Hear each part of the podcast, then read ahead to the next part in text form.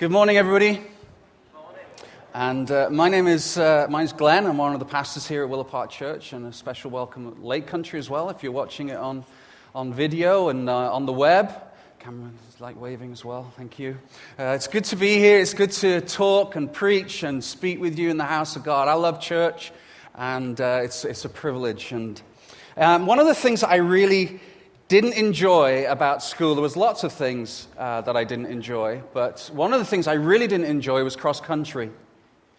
Cross country running to me was, was just, I loathed it. The good thing was, is that my school was very close uh, to the coast in, in North Wales. Now, I need to just describe to you very briefly. Please don't think Mexico or, or uh, the Seychelles or Fiji, the, the, the, the, coastline of North Wales, for any of you who have had the misfortune of, of visiting, certainly when I was a kid, it's much better now, was, uh, was pretty bleak. It was pretty, it was pretty horrible. And our PE teacher decided it would be great to make sure that the cross country course ran along the front promenade and the wind that would blow through and down the coast was horrendous. We hated cross country. And uh, it would have been much better, I think, if the PE teacher had actually done it with us. He never did. He sat in his car drinking coffee or tea, more likely, and no kidding, donuts.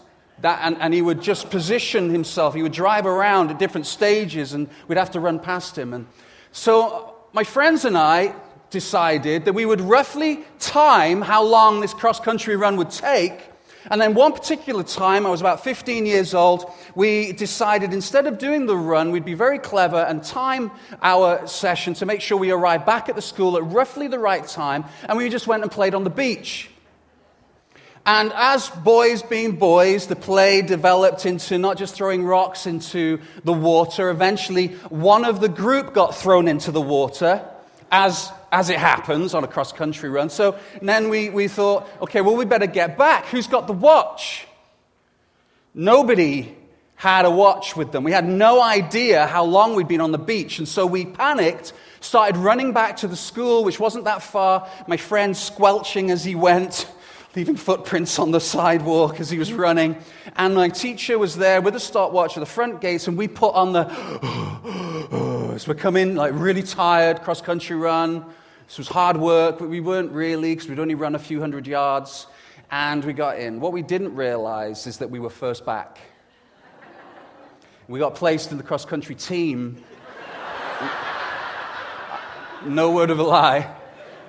And we had to go and do a cross country run against one of the really posh private schools that just seemed to do that stuff a lot. And it was horrendous. The consequences were just awful. Completely missed the point of what this cross country run was about, and we bore the consequences. You know, there's a, there's, a, there's a scripture in the Bible in Luke chapter 12, and we don't need to turn to it there just now, that is a, is a scripture of consequence. Because there's this rich man who has many crops, and he says he builds bigger uh, barns to store these crops, and it says he eats, drinks, and be merry for tomorrow we die, that kind of mentality. And God says at the end, Jesus is telling this story, he said, God said to him, You fool, tonight your soul will be required of you. That word fool is a really interesting word in the Greek. It can be interpreted as you missed it. You missed it. It's like God saying that look, this, this life has been designed with Him in mind, and we fill our lives so often with things that just don't belong and distract, and, and we miss it. And what a tragedy that would be if we got to the end of our lives only to find that even though we had done fun things and, and, and had great family and been generous and, and done all these wonderful things that life has to offer, only to be told by God, you missed it. You missed the whole point. We're surrounded by a culture that is, has many distractions. We go from one thing to another. We go from job to job in the hope that we will find the real purpose, that satisfaction, that feeling of enough. We go from relationship to relationship, from game to game, distraction to distraction, home to home, couch to couch, car to car, all in the hope that that, that need that we have to feel fulfilled, that need that it's enough, would somehow be satisfied with the things that surround us, those created things. And I think we're in danger that if we make that our focus, that we'll get to the end of our lives And God will say, You missed it, you fool. In 3 John, there's a verse that really captivated me this week, and, and Phil last week talked, and we started us off in 3 John. I couldn't get past this one verse, so we're going to camp out there today. And, and if you have your Bible, please turn to 3 John or your mobile device, and we've got it on the screens as well. It's a very simple verse, and it, it really caught me. And it says this For they have gone out for the sake of the name.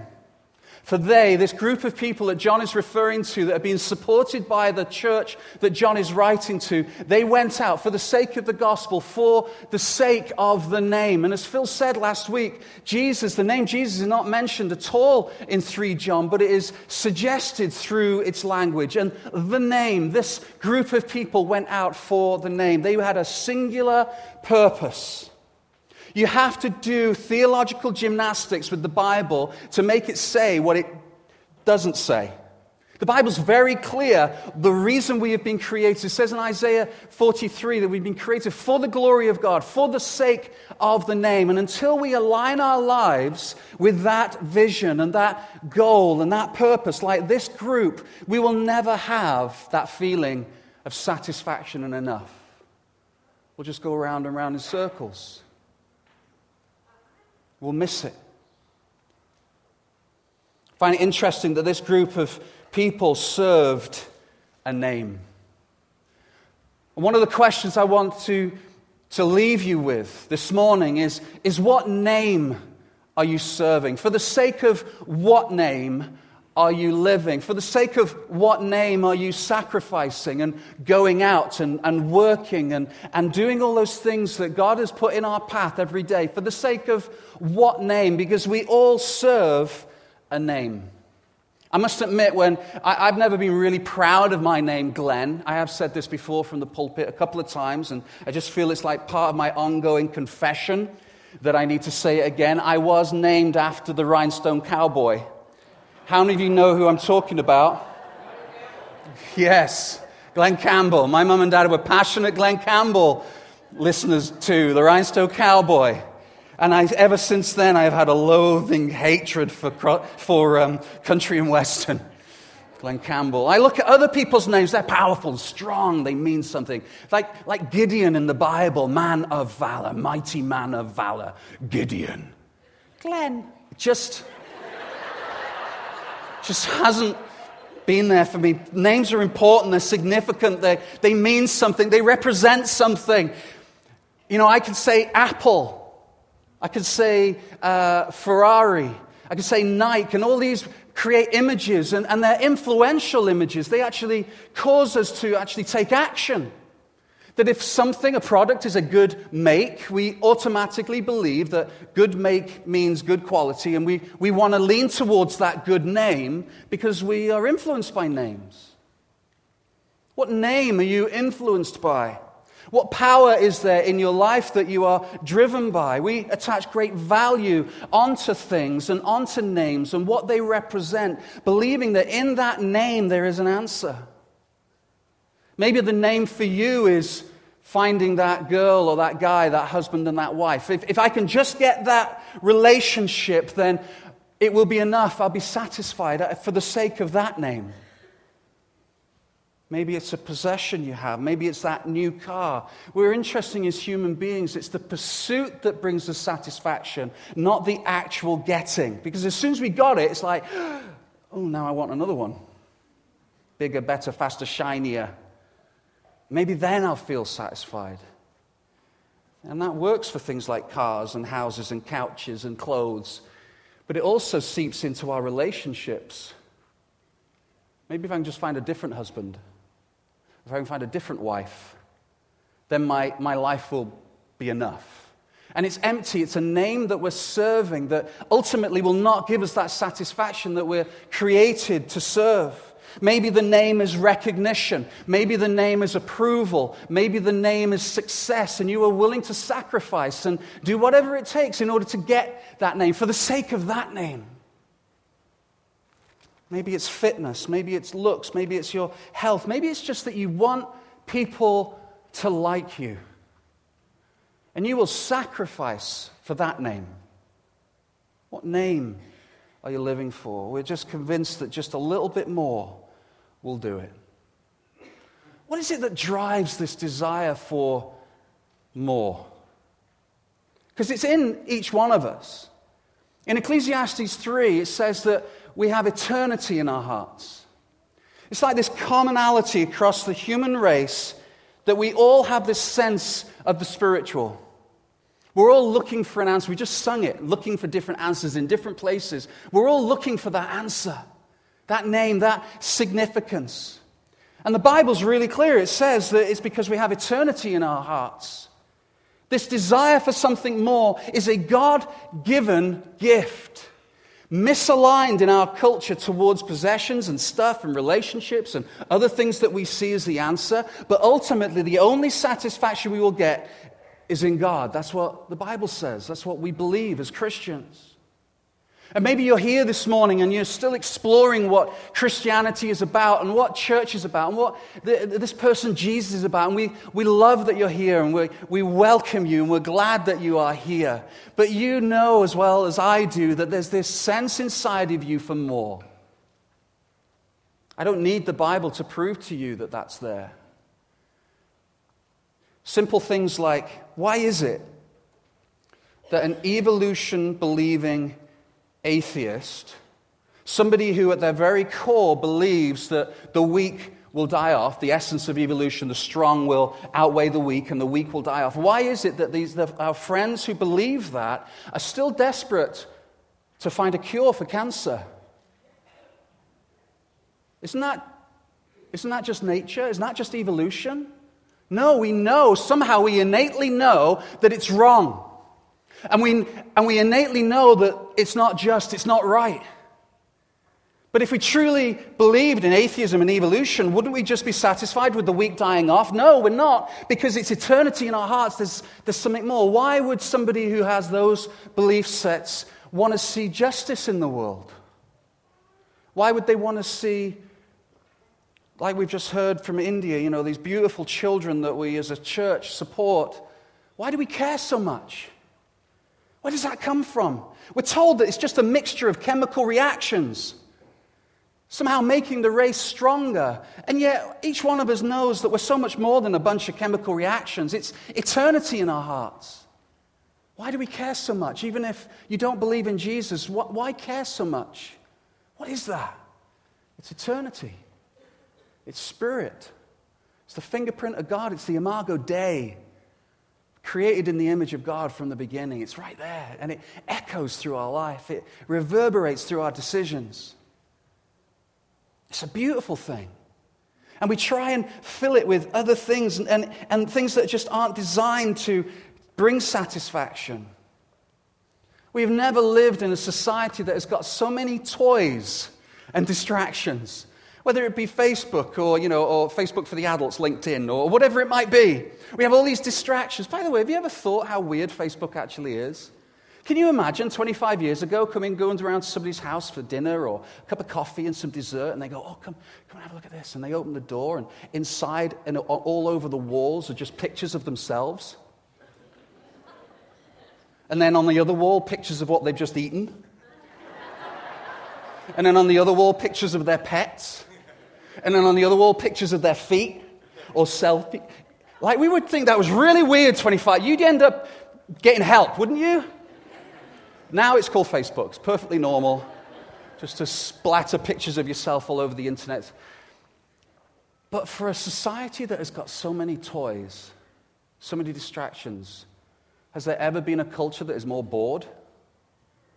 Going from one thing to another? It's eternity in our hearts. We're looking for something.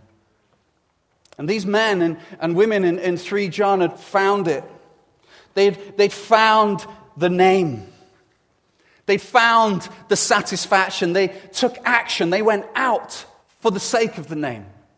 This beautiful name, the name that Paul said he was willing to give up. Paul, the Apostle Paul in the Bible, was this genius, uh, uh, just hyper intelligent, theologian. He was at the top of his game. He was respected. He was a leader. And he said in Philippians, I would, that is all garbage. It's rubbish. He used pretty harsh language. That's rubbish in comparison to the name Jesus. He says, It's only when I found Jesus that everything seemed to come together, where I found the forgiveness and the healing and the freedom.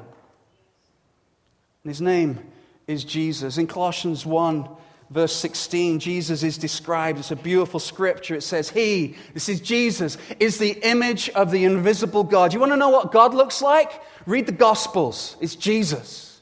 You want to know how He reacts? It's Jesus. You want to know how He talks? It's Jesus. You know how He wants to respond? It's Jesus the firstborn of all creation, for by him all things were created in heaven and on earth, visible and invisible, whether thrones or dominions or rulers or authorities. Look, all things were created through him and for him.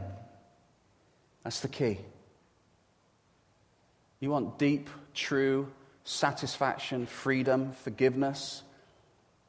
It's through him and for him and we will try and fill that void with other things, and we will always fall short. And He is before all things, and in Him all things hold together. Jesus said about Himself in John, Jesus said to Him, I am the way, the truth, and the life. In that one sentence, it encapsulates everything we need to know for fulfillment and forgiveness and freedom. He is the way, He is the truth, He is the life, and His name is Jesus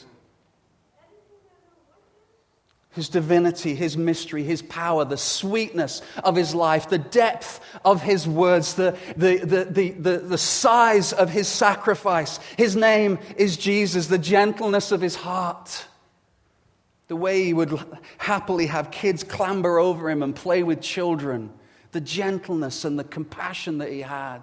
When he was tired, he would lift up his eyes, and it says in John 6, and he would see the crowds and be filled with compassion. His name is Jesus. People have lived for him, they have been tortured for him, they have been sacrificed for him, they would willingly give their lives for him, for the, the, he, the, the glory of his position, the fact that he sat on the right hand of God right now, or the right hand of the Father right now, praying for you praying for me. His name is Jesus. Everything we need for peace, everything we need for freedom, everything we need for forgiveness, everything we need for holiness and purpose. This name, Jesus, stands alone. It's the name that all other names will bow to. It's the name above all names. And until you find this name, you will always be searching for something else. These people in 3 John had found the answer. Paul had found the answer. Thousands, millions since have found the answer, and his name is Jesus. When all else fails you, or leaves you, or rejects you, speaks badly of you, Jesus stands strong. That internal sense that you are not alone. Because when you believe in him, and it all culminates on the image of the cross that ultimate sacrifice. It says in Hebrews that for the joy set before him, he endured the shame of the cross. Do you know what the joy was? You and me. The joy he was willing to sacrifice for was to see you and me separated from God, being brought close to him through the cross. The word atonement, at one ment, being brought together, at one with God. That we could have relationship and connection. We could have access. We could be adopted into the family. And oh, what a family! His name is Jesus. It brings freedom. Because something strange happens when we chase after things that are outside of Jesus. We hold on so tight that you know those things that we believe have the answer when they shake, or when something goes wrong, or those are taken away, or they don't fulfill the promise that you thought that they would have. Maybe that job doesn't work out in the way you thought it would, or that business fails, or that family member lets you down. Those things that you are anchoring into being the answer, when those fail, when those shake, you shake. You fail. Jesus never shakes. He is unchanging. He's the Alpha and the Omega. It's that internal. No matter what happens, He is strong in you if you're a Christian. That is good news, friends. You have this new life. So, what does this name cause us to do? In 3 John, this group of people went. They took action. This is not a name that if you are willing to do for the sake of the name, you cannot sit there and just wait for death and eternity. You have to do. It causes action. It creates this sense where you want other people to know the good news of the name. You want other people to experience what you've experienced. You want other people to get this freedom. You cannot be inactive. You can't add God to your life. You know that, just this country and Western thing. I'm, I'm a bit fixated this morning, but do you know that dreadful song, uh, Jesus Take the Wheel? Jesus Take the Wheel. That one? Came back to you when I sang it, didn't it? Like we have this idea that we've got the wheel. And that, okay, Jesus, you can have the wheel. Can, friends, you haven't got the wheel. You never had the wheel. You're not even in the front seat. You're barely in the trunk. Jesus has the wheel always of your life. You don't get to add God to your life. God is life. And as Christians, when we become, when we become Christians, when we surrender our life to Jesus, then our lives are formed around His character and His personality and His heart and His desire. And like I said a couple of weeks ago, His heartbeat.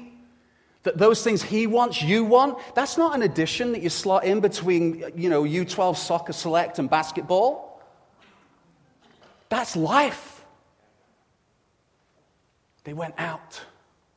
They were gone for the sake of the name, making much of Him in the day to day.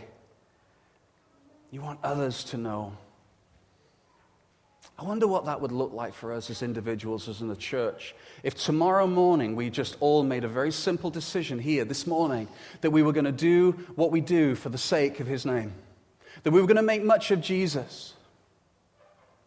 We would need to make room in our lives, but ultimately in our church for the result of that. And I said to the, the, church, the congregation last night, I wonder what it would look like if each one of us, just this group, and I don't know how many people are in this church this morning, but if we just made a decision to, in, in the worship time or when Phil leads us in ministry later, that we actually surrender ourselves to Him and say, okay, God, I am sorry for making other things the object of my affection.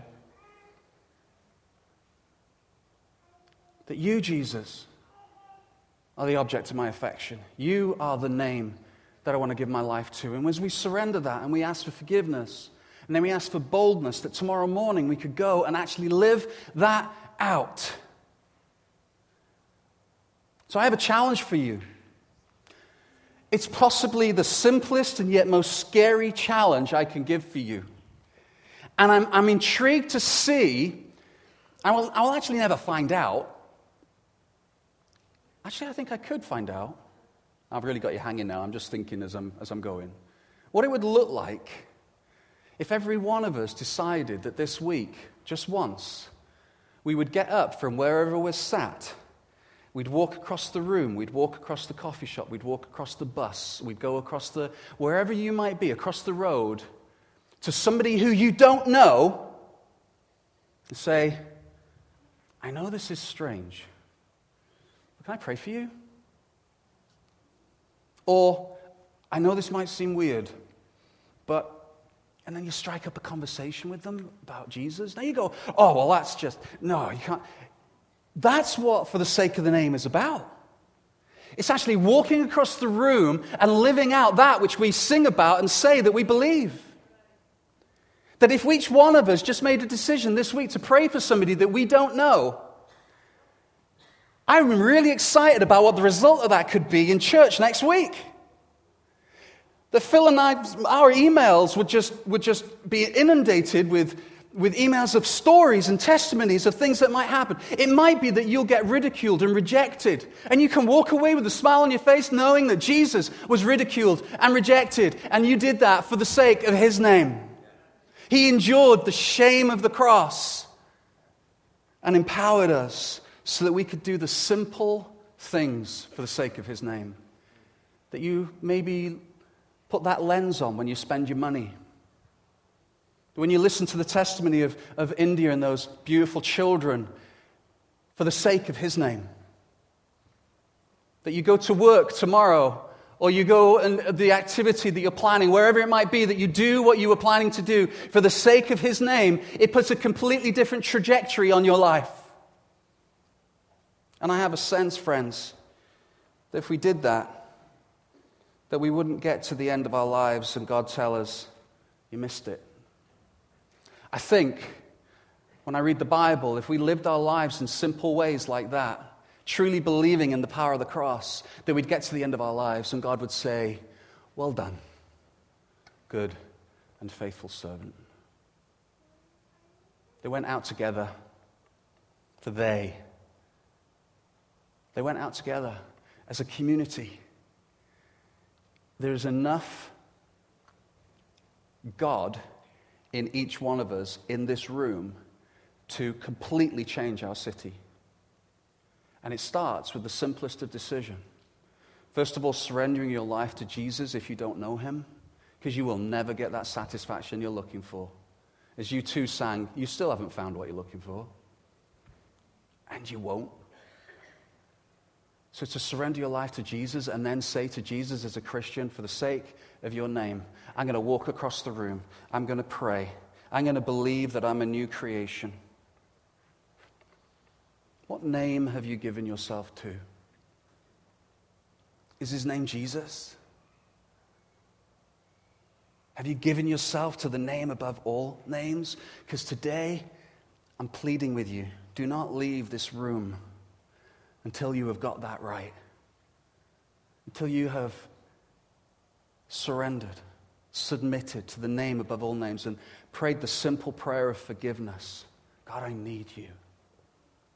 And Christians, I say this lovingly and kindly, can we stop making excuses? Can we actually do what the Bible's asked us to do, which is go and be agents of reconciliation to represent Him? And I know it's scary, and I know it has all sorts of implications, but I have a sense that whatever life God chooses to give us, if we did it, what an adventure it would be. And oh, the stories and the worship and the praise, when you come back into the room having had a week of failing and, and or maybe talking to people about Jesus, you will be ready for church. Let's do that. Let's pray for that. Let's believe that that's God's will for this church. Amen? Okay, I'm going to pray and hand over to Phil and the team. Thank you, Jesus. Let's just close our eyes and just enjoy the presence of God in this room. Hallelujah. Lord, I pray that God, that everybody in this place today, Lord, would have a fresh revelation of the beauty of your name, the name above all names. That, Lord, that we afresh would be captivated by the sacrifice and the love and the passion you showed towards us. And Lord, just like those disciples in Acts, Lord, we pray for boldness to live that name out for the sake of your name, Jesus. Willow Park Church, for the sake of your name. My life, for the sake of your name, my family, my job, my money, my decisions, for the sake of your name, Jesus. Thank you, Lord.